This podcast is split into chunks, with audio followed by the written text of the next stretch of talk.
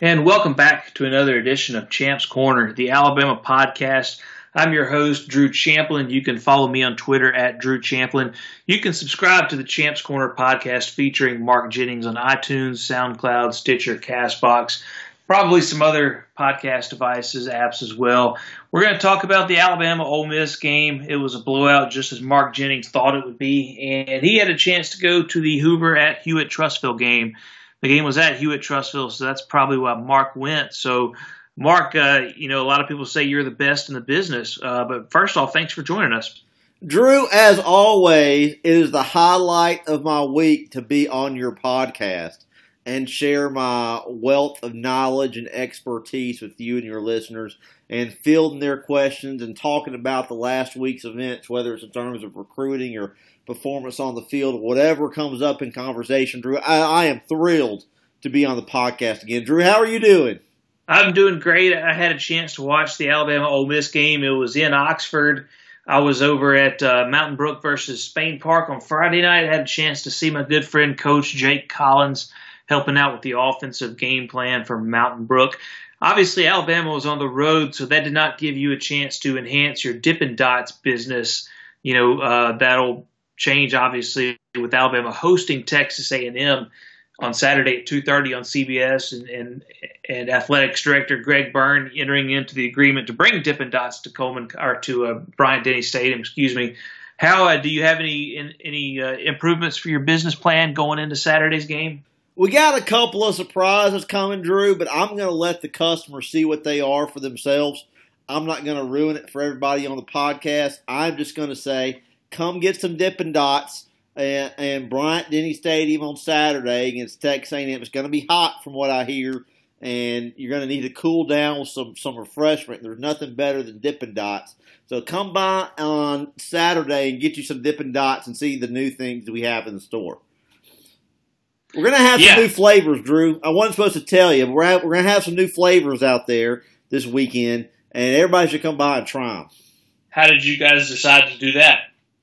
Well, we you know we did our focus groups, Drew, and they came back and and we had a most people wanted their typical uh, Neapolitan flavors, your chocolate, your vanilla, your strawberry. But we had some more eccentric listeners, and they said they wanted to try, or some eccentric members of the focus group and they said they wanted to try some new some new flavors. So we're going to throw that out there this weekend. We're going to see how it goes. Good deal. How is your? I know you hired uh, a new guy to, to run the operations, or to maybe be your general manager of some speak. I, I can't remember his name, but how how is that going? Caden, yeah, Caden's doing real well so far from from what we're looking at. Uh, you know, we're having we've been real successful so far. Uh, this weekend, he's actually gone. He and my wife went to a, a business leaders retreat that I paid for them to go and learn about all about managing a business and and really, you know, further sharpening his skills as a businessman. So they're up at Mount Cheaha State Park this weekend uh, at the business leaders retreat, and I expect him to come back uh, even even more brilliant than he already is. Interesting. This is Caden with a C or K? It's got a K, K, and then two A's, K A A Y D E N, Caden. I was confused too when I first read his name on the resume on his resume. Uh, you know, I thought he was maybe a foreigner from another country or something, but it turns out he is from Alabama. He just spells his name a little weird.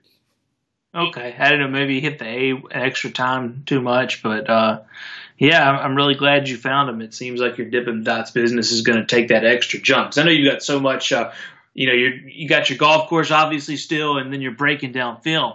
Yeah, Drew, I'm really burning the candles at both ends. You know, I'm, I'm spending all day at the golf course and whatever free time at night, I, am I'm, I'm breaking down film and then trying to find some time to get the Dippin' Dots operation going. That's real, really where Caden's been coming in and really helping me out. He and my wife work really well together, and and uh, they've really got that thing up and running. So that helps me out. You know, this weekend they're gone. I didn't have the Dippin' Dots to worry about, and I had my some somebody else running the course for me this weekend. So I really got to catch up a lot with my breaking down film and really analyzing some of these big time prospects and really what happened and also what happened in the college game on Saturday.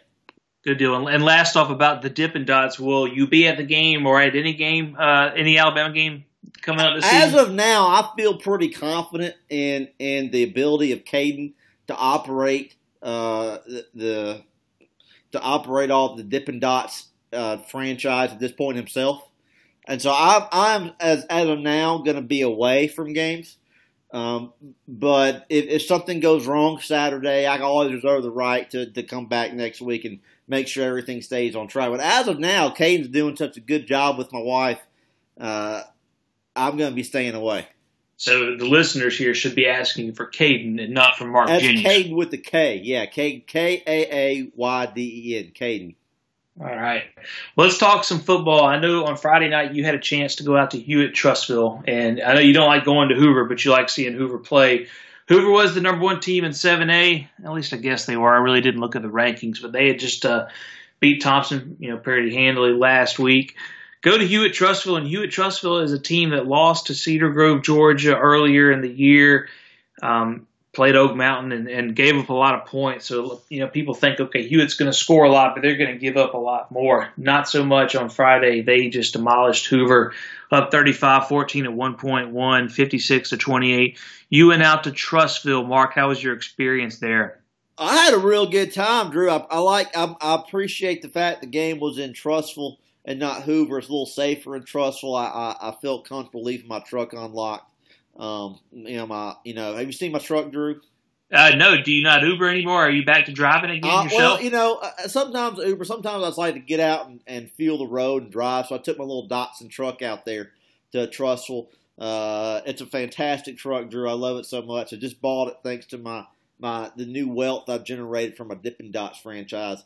But to, I, I, when I go to Trussville, I feel pretty comfortable leaving my doors unlocked on the truck. So I, I, I don't mind going to Trussville. It's, it's compared to Hoover, it's it's pretty safe, uh, you know, and and so I feel good about going to Trussville.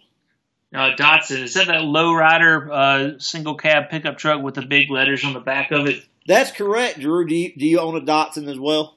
No, but I think I had some friends who had Datsuns back in the day. So I just didn't know if we were getting our trucks mixed up here and there. I don't think so. I'm pretty sure I drive a Datsun. It says so okay. on the truck and everything. All right. Well, if anybody sees a Datsun, what color did you say it was? Blue. Blue. Okay. It's like a it's like a light blue. Light blue Datsun. Then it's then it very well may be you. Did you do you still have your driver's license? I mean, I have it. I mean, I have a physical card. I'm pre- it expired a long time ago. But you know, I figure you know ask for ask for forgiveness and not permission with that. So um, I probably should have told you that in case we got any uh, um, state troopers or something listening to the show coming to track me down. But no, I have, I have not renewed my license. Not All not right. in not in not since at least two thousand. All right, yeah, definitely. Uh, make sure you drive the speed limit there. But uh, if there's a team that was going fast, it was it was the Hewitt Trussville Huskies. Their Twitter handle at Husky Fast. More than 600 yards of total offense. Uh, Paul Tyson, the Alabama quarterback, commit 14 of 18 for 252 yards and two touchdowns. Really, it was the run game that dominated. Armani Goodwin is a sophomore. He transferred from Florence this year. Hewitt Trussville uh, does have a few players who have transferred from other high schools, and I know that makes things easier for you just so you can see more prospects at once. But 255 yards on 33 carries. And Mark, it seems like this is something you thought might be coming for Hoover and Hewitt. Yeah, I mentioned it to you this week off the air. You know, I didn't want to mention this on the podcast last week, but you watched the Hoover Thompson game from the week before. Hoover kind of struggled against the run. The run defense was sort of uh, sort of spotty. Thompson didn't have the run game to take advantage of it, but Hewitt Trussville thinks to Florence Armani, as you just mentioned, they really did.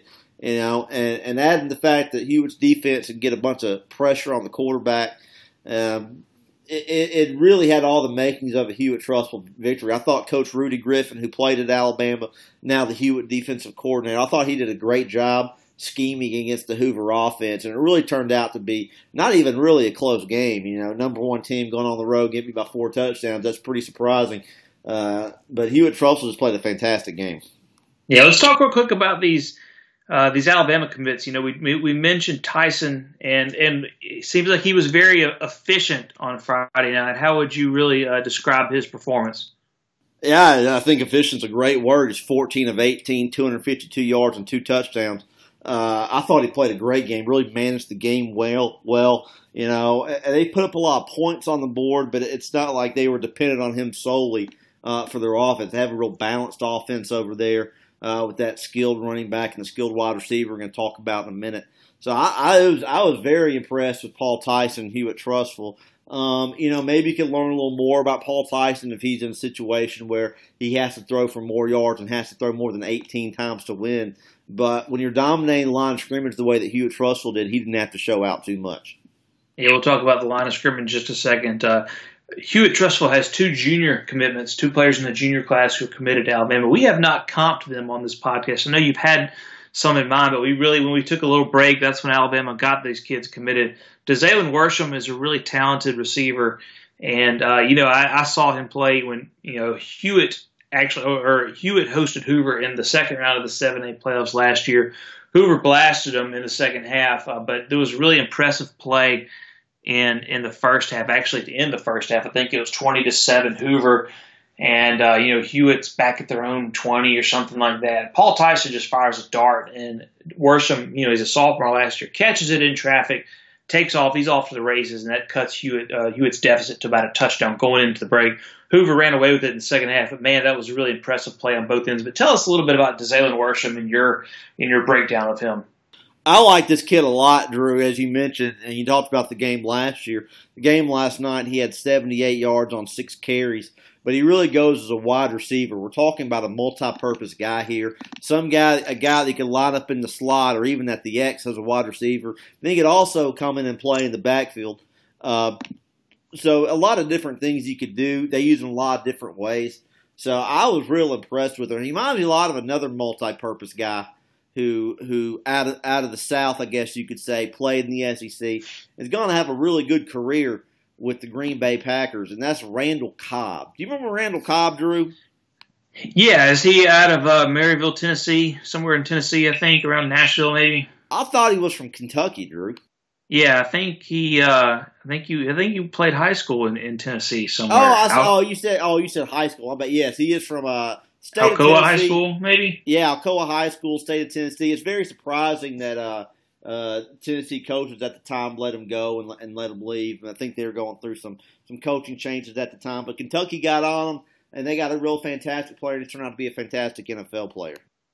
Yeah, he was a really fun player to watch in his college days. Yeah, Worsham 78 yards, six catches, and he's just a guy that yeah, he's he's a tremendous player for for Hewitt Trussville. Expect really look forward to seeing him grow up and. uh what he could do. You know, next year we'll have a new quarterback, but you know, by the time guys like Jerry Jeudy, Henry Ruggs move on from Alabama, you know, Worsham will be coming in and getting started. So, and on the other side of the ball, Malachi Moore is a kid who started as a sophomore last year, cornerback, played a little receiver if I remember right, but mostly a cornerback, and he's gonna he's always going to be guarding you know the other team's best player. When when Hewitt played Cedar Grove, he was. uh he had Jadon Haselwood, who's you know a lot of people think he's the top receiver in this year's class. He was guarding him. How did he look on Friday night, Mark? I thought Malachi Moore was the best player on the field. To be real honest with you, uh, he's only about five feet eleven. He's only about 170 pounds at this point. He's getting a little bigger, but as a cornerback, he he locked down George Pickens pretty good. You know, George Pickens, a guy who's playing all these teams from all over the country and having these big games, he didn't do a whole lot against uh, Malachi Moore. I thought Malachi Moore was the best player on, on the field Friday night, to be honest with you. Uh, you look at Malachi Moore play, look at his height, look at his size, look at his body shape, and be able to put on a little more weight, uh, a little more muscle, and still keep his speed. He reminds me a lot of a guy out of the state of California. Uh, Northern California, I believe, went to Washington to play college football. Is in the NFL now a really fantastic NFL player, a guy by the name of Marcus Peters. Do you remember Marcus Peters, Drew? Yeah, I believe so. And uh, he is he he's out of Oakland, California. Is the Marcus Peters? Is that the one you're talking about? that, that is correct. Oakland is Northern California, Drew. Very good. Yeah, uh, there's the, Marcus Peters is a common name, so I don't know if there's any more of them over there. But yeah, if, if it's the same one, he's playing with the Rams now. Started his first three years with the Chiefs, and then he got traded in the off season. Hated to see that, but he's a, he's a really talented player. How about Pierce Quick? We've talked about him a lot. How did the five star offensive tackle look? He committed to Alabama before his junior year started. You know, I think this is one of the subscription sites got it right. Pierce Quick's a five star player, and all the subscription sites. I agree with that. Uh, he, he, looked like it moved the line.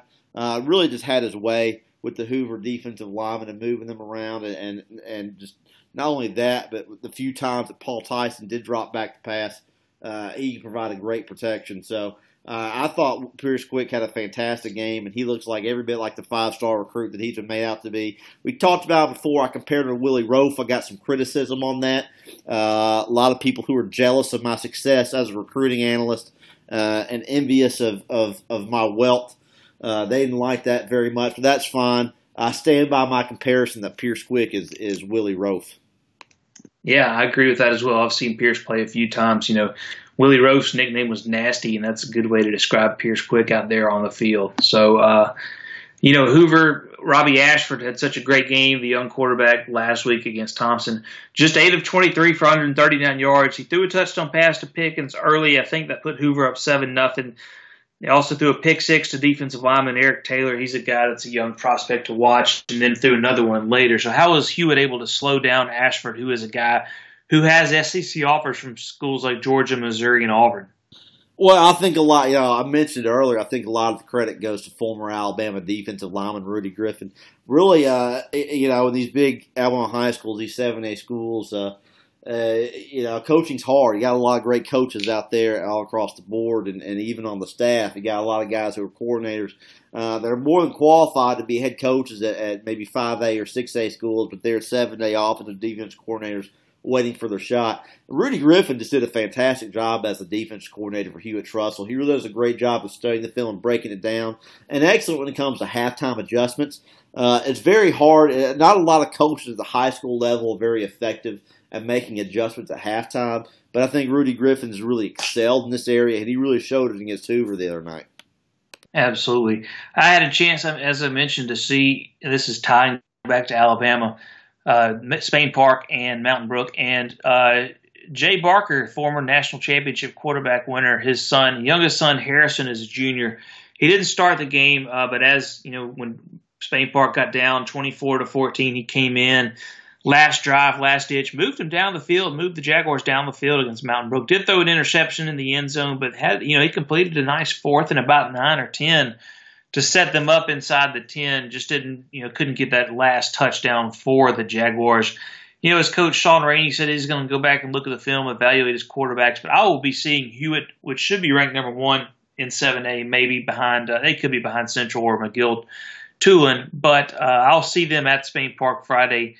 And uh, yeah, it could be interesting. Maybe Harrison Barker will be the starting quarterback. I'd be looking forward to seeing him and uh, maybe coming back and asking you for your evaluation. I might do that. Are you? Do you think Jay will be at the game? Yeah, Jay. I would imagine you know, being his father, Jay should be at the game. Well, if you see him, tell him I said hello. Tell him hello from Mark. Um, if you can't recognize him, he'll, he'll be the one wearing a hat. Uh, I believe they call it a fedora these days. I'm not sure what the kids call it, but but he'll be the one wearing a hat. Tell him Mark said hello. Okay, it will be like a baseball cap, or is that just indoors? It could be a ball cap. He was going through a fedora phase for a while. I don't know if he's still doing that, but it'll be some sort of hat. I can't tell you. Uh, you know, I don't know exactly what type of hat. Know, probably since it's a football game, it'll be like a ball cap that people wear. But he could go with the fedora.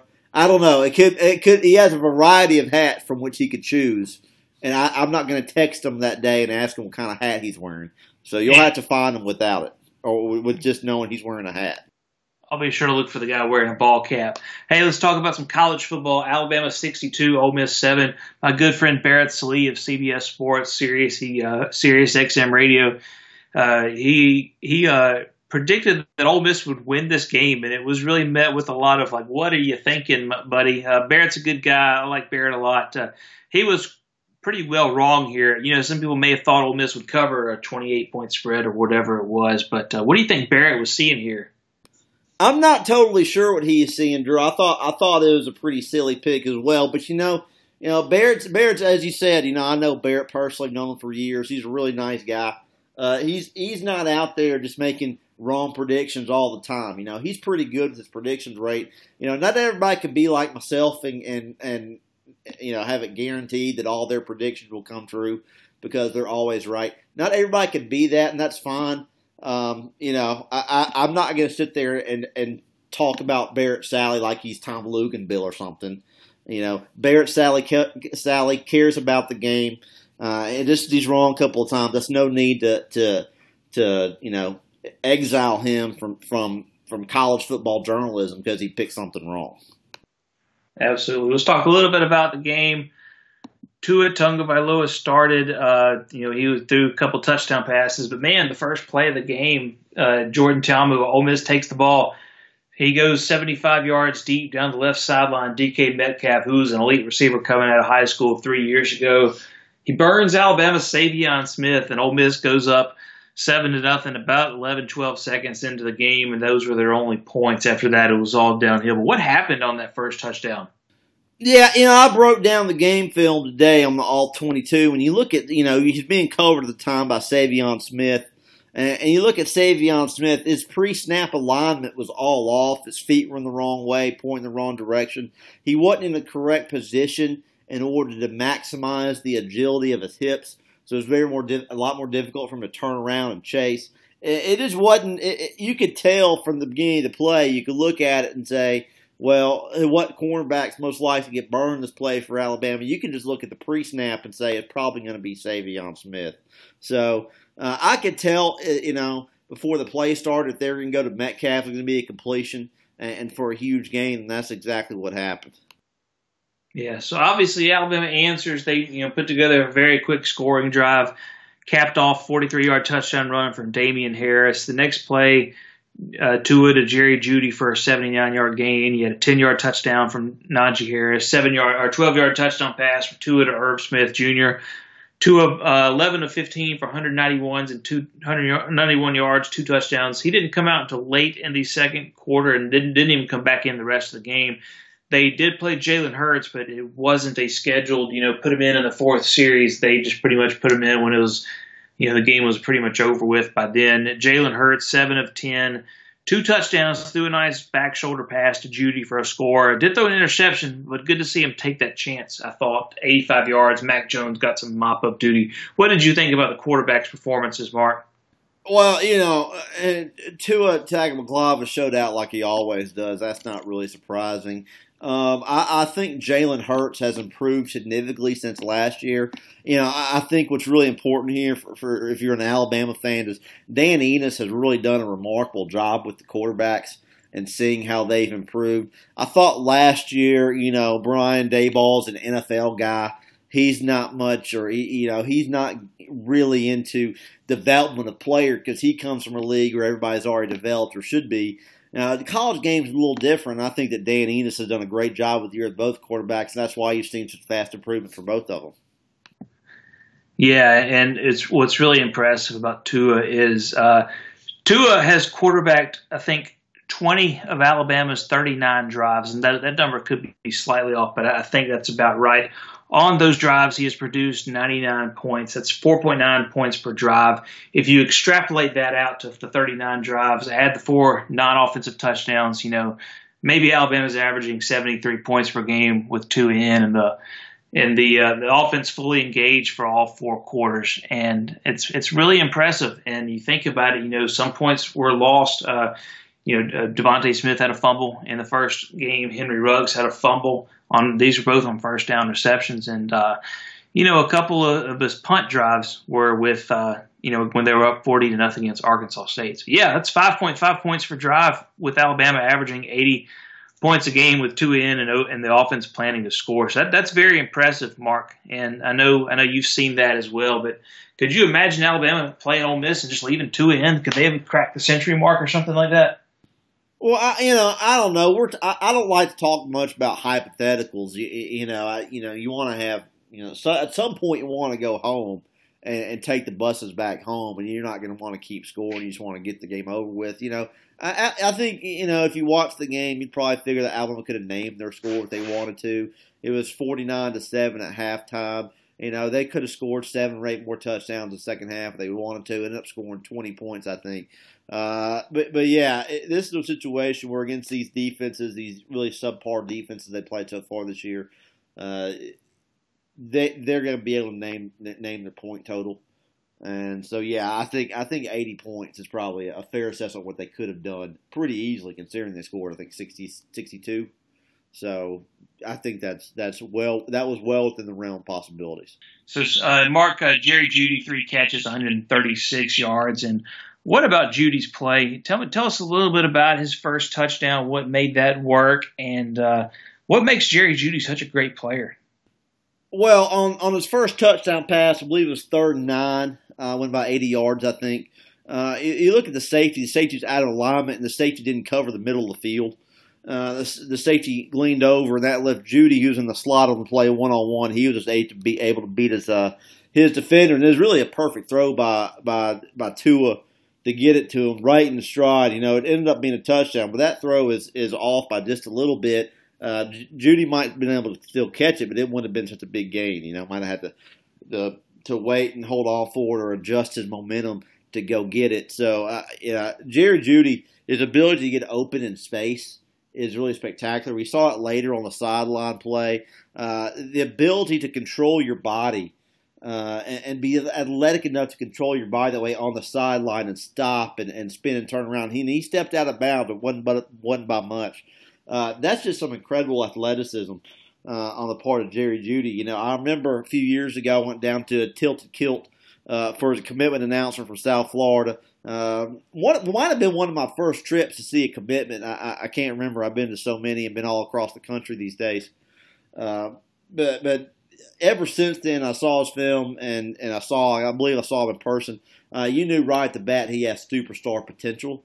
Uh, some concern I believe I have for him in high school was that he uh, he wouldn't did, wouldn't go all out on every play, but that certainly seems to be a problem that has been fixed by uh, since then. You know, I compared him to Stephen Baker coming out of high school. I, I believe that comparison is pretty spot on with the type of success he's having already in his career. So uh, Jerry Jeudy is super talented, uh, freaky athletic guy, uh, good route runner. Uh, he's turned into a very coachable player, and it helps he has the best quarterback in the country throwing to him. No doubt about it. Alabama hosts Texas A&M on Saturday at two thirty. Be sure to watch it on CBS. Be sure to get some Dippin' Dots if you're at the game. Mark, let's take some listener questions. Can you tell everybody how they can find you on Twitter and uh, in any other mode of communication? Absolutely, Drew. You know, we get some great questions from the listeners every week, and I look forward to seeing what the questions are going to be this week. If you want to find me on Twitter, my Twitter handle is at Mark Jennings55. That's one word, at Mark Jennings55. Or you can email me my email address is markbreaksdownfilm at AOL.com. That's one word, markbreaksdownfilm at AOL.com. You can find me there. You can find me on Twitter. Either one of those is great. I love hearing from you guys, and, and you guys always have some great questions. Yeah, we hear from Laquan. We haven't heard from Laquan in quite a while for the podcast. We're glad to see Laquan's doing better or he's still around. Uh, he asks, "Is Dax Hill going to Michigan?" And this is a five-star safety. Some people think he's the number two, 12 overall recruit in the country out of Tulsa, Oklahoma. So is he going to Michigan or is he going somewhere else? Well, you know, no one's real sure at this point. We know he was pretty close to committing at Alabama over the summer. Uh, turned out not to be the case. I believe he's waiting to see or waiting for the season to get over before he he does anything else. Uh, he has a lot of people in his in his corner uh, wanting to go to Mich- want him to go to Michigan, but he hadn't committed yet, and so uh, I, I, think it's really a toss up at this point between Alabama and Michigan, and and uh, you know who does the better job recruiting at this point. I think Alabama, of course, has an advantage because Michigan uh, hasn't had the best year so far. They lost uh, lost Notre Dame a couple weeks ago, and I think it's a situation you want to see how the Michigan program is doing and if they can improve upon uh, what they've done the past three or four years before he makes the final decision. Yeah, next we have a basketball recruiting question, and I think this comes from Bama Pro Updates, and uh, and you didn't really like this question very much last week, but Bama Pro Updates has a question about, about Trendon Watford, and he says, uh, Mark, I saw where one of the paid subscription services had has Trendon Watford, the six seven six eight forward, as a crystal ball projection to Alabama. Are you hearing anything out of Mountain Brook? Well, I'm, I'm hearing some stuff, but it's not always out of Mountain Brook. Uh, you know, you know, I can't reveal all my sources. I'm just going to say that that it's pretty cl- as close you can get to a, a toss up at this point. I, I think if I had to choose right now, I would say Alabama, but I don't feel very confident in that You know, I know Coach Hardaway at Memphis. He's a great coach and a, and a fine man, and, and Memphis would be a fantastic pick for Trendon Watford. Uh, I, I don't think Trendon Watford knows what he's going to do at this point. Um, we're just going to have to wait and see, you know, when he verbally makes his decision. Yeah, I wish I had better info for you, Drew. But yeah, uh, th- I don't want to lie to your listeners. You know how. Well, at least is. at least Bama Pro updates. You seem to like his question better this week than you did last week. You really went in on him last week. He did. I, I get my only guess is he had somebody help him with this question this week. You know, maybe give him some advice on how to ask better questions. I don't know, but it was a significantly better question. It's possible, and that's okay. Uh, Bama Collector at Bama Collector on Twitter asks, "Do you think it's proper for college football broadcasters to constantly complain about the refs on their radio broadcasts?" And he doesn't specifically name one, but you know maybe he's talking about the Auburn radio announcers just absolutely going insane when LSU you know gets a couple of pass interference penalties, and you know and you probably you probably you may have seen those calls and then drives down and beats Auburn on a last second field goal at, at Auburn. And Rod Bramlett and Stan White weren't real happy about that. And I believe those the, the last few minutes of their calls may be on, online somewhere. So is that professional or is that proper? Well, yeah, I, am not going to sit there and tell you what, what's proper and what's not for a for a radio broadcast team. You know, that's up to them. And, and you know, as a capitalist myself, you have to do what's best for you and your your enterprise, and if they want to have Homer announcers on the enterprise, that's fine. Uh, good for them. My advice always is is don't listen to the game on the radio, and watch the game on TV and turn the sound off. It's very difficult to get a clear picture of what's going on in the game when you have no nothing broadcasters in your ear all the time. You can watch the game and you should be able to figure what's going on. And you actually get a better sense of it if you know the game without any audio at all. So my advice is when you watch the games, do what I do and watch without any audio. When I go to the game, I bring earplugs and I plug them in and that way I don't have any noise around me and, and I can't hear anything and I get to focus on the game. And it's really a, a significantly better experience than, than, you know, having somebody explain the game to you. I've never understood why you need someone to explain to you what's going on the field when you can see it. That's never made a bunch of sense to me. So buy yourself some good earplugs and watch the game on TV, or when you go to the game, uh, put the earplugs in the stands, and you can really. It's a much better experience that way, and it really makes you a better fan because it helps you realize what's going on. Yeah, absolutely. Gene Loblaw tweets uh, at Mark Jennings. Is it possible for Alabama to recruit a quarterback better than Tua, or is it all downhill after this? Well, you know, Tua is a generational talent. You know, I, I I made the trip to Hawaii a couple of years ago to see him play. I wouldn't have gone to, to Hawaii to see some three star, uh, you know, play football. Uh, I I think that you know it's going to be downhill because you know he's just a generational player, and the likelihood of someone as good as him going to Alabama uh, coming up soon is, is is pretty slim. I like Taulia a lot, and I think Taulia has an opportunity to be a fantastic college quarterback but I have a, I, I don't see him being as as or as having the success as his brother does. So um, you know, you know, is it all downhill? Well, I guess in the way he worded it, yes. But but with the talent that Alabama has coming in at quarterback, it's not going to be a huge drop off. Yeah, we hear from Paul T. Graham, and he, he says Hall of Fame tight end Shannon Sharpe, who's now a TV personality some for some station, made a comparison on Twitter involving Alabama safety Deionte Thompson. As the best in the business, particularly at player comparisons, how do you rate Shannon Sharpe's comparison game? And uh, are you aware of this? Do you know who Shannon Sharpe compared him to? I, I do not, Drew. What comparison did he make?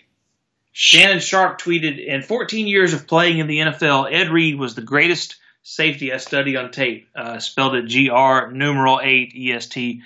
Thompson's range and ball skills remind me of Reed. I'm not saying he'll be that, but this kid jumps on the screen. And the Ed Reed, that, that, that really sounded off an alarm in my head. Well, I mean, it's a great comparison, Drew. It's the exact same comparison that I made a long time ago. Yeah, um, and you you reiterated that on the podcast two weeks yeah, ago. Yeah, I made this comparison three years ago. I, yeah. I compared Deionte Thompson to Ed Reed. So this is not news to me. I'm glad to see that people that get paid lots of money to share their opinions are finally coming around to, my way of thinking. Maybe they'll start saying more, you know, smarter stuff every once in a while. But yeah, I, I, I mean, he's right. I, this is the way I was right three years ago. It was a correct comparison. Yeah, I wish he could have uh, correctly sourced you or cited you to his 636,000 followers. I, I'm not worried about that. All right. I'm not worried about that. Shannon's a good friend. I've known him for a long time back since he was a high school player in Georgia. I'm not worried about that at all. All right, we'll move on then. Uh, Rob Pearson tweets at Mark Jennings. Is it true you first noticed Tua starting to have cramps toward the end of the first quarter? I was told you first pointed out to some mutual good friends, and I think I want to say cramps are the reason that Tua came out. Uh, that might have been said on the TV broadcast. Yeah, you know, you could tell by the way he was kind of limping around. It was cramps. You know, it wasn't obvious. They didn't have medical people working on him. It was cramps. You know, and, you know, it is in the South. It was real humid, and when you're an actor, you're sweating a lot. You cramp up real easily. That's not surprising. So, um, but yeah, that was pretty easily noticeable. Um, after a few drives in the game, that he was going to start cramping, and he did. So uh, that wasn't that wasn't a surprise at all. Yeah, Donna May at Nana HX3 um, she asked Mark Jennings, 5 5, when will the field goal kickers realize when they are setting up for their field goal that every time they take two large steps to the left, the kicked ball always misses to the left? If they didn't hook their swing with their leg, they would kick it straight! Exclamation point. And I guess she's talking about kickers in general. Well, you know, she, she makes a good point. Um, you know, the way kicking has has evolved, you, you get a lot more torque uh, when you you know when you go to the left. It's like when you take your golf swing. You know, you get you get more strength on your golf swing when you don't go straight back. You got to turn some, and that's what kickers are doing with the ball. So um, the key is though to make sure, just like in golf, you when you hit the ball. You're even with the ball. Now that does make it much more difficult when you take the two steps to your left. So she's correct there. Um, you know, we talked about this some last week. Uh, with with the Alabama kicker, how he was his you know he was lining up incorrectly, and when you start lining up incorrectly, it disturbs the whole kinematic motion, and his dynamics are all off, and that's what happened to him. And you can see the same thing with the uh, the missed field goal this week. So that's not surprising, but yeah, you know, field goal kicking is very difficult already. Um, you know, you don't get as much distance on the ball as you know when you go straight back, and that's why they're moving some to the left these days to get more torque. And it's very difficult to do, and it's a hard job. So, um, you know, there's a trade off there between distance and, and accuracy, and you don't want to have a straight on motion when you're at the two yard line, and then have to go back two yards to the left, back and to the left when you're at the 40 yard line to get more strength. You have, want to have one constant motion that you do every time, and and get develop some muscle memory uh, to have it go correctly, and sometimes it doesn't go correctly, and that's why you see kickers uh, miss field goals. Absolutely, it's a great question, observation there, Donna. Well, that is a good way to end up in this week's podcast, the Champs Corner podcast featuring Mark Jennings. Search that on iTunes, uh, Stitcher, SoundCloud, Castbox. Subscribe, leave a five star rating and review. Please tell your friends. Word of mouth is the best way for this podcast to to uh, expand, you can follow at Mark Jennings55 on Twitter. Follow me at Drew Champlin. Mark, thanks again for coming on and sharing your, your wealth of expertise and knowledge. Drew, as always, it's fantastic. Come on the podcast. I will talk to you again next week, and, and we'll discuss some more some more Friday night's high school matchups and what happened on the field in college on Saturday. Great. Thank you guys so much for listening.